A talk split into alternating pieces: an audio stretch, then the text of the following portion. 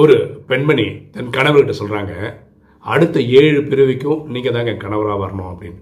இப்போ கணவர் கேட்குறாரு ஏம்மா உனக்கு என்ன ரொம்ப பிடிக்குமா? அப்படின்னு.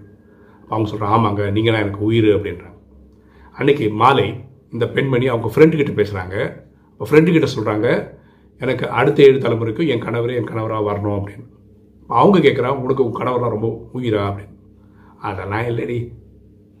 என் புருஷனை மாதிரி ஒரு இழிச்சவன் வேற ஒருத்தர் எனக்கு கிடைக்க மாட்டார் அதனால் அப்படி சொன்னேன் அப்படின்னு சொல்கிறாங்க இதுலேருந்து நம்ம புரிஞ்சிக்க வேண்டிய விஷயம் என்னென்னா யாராவது நம்மளை இகழ்ந்து பேசினாலோ யாராவது நம்மளை புகழ்ந்து பேசினாலோ ரெண்டையும் நம்ம சீரியஸாக எடுத்துக்கக்கூடாது என்ன எண்ணம் போல் வாழ்வு.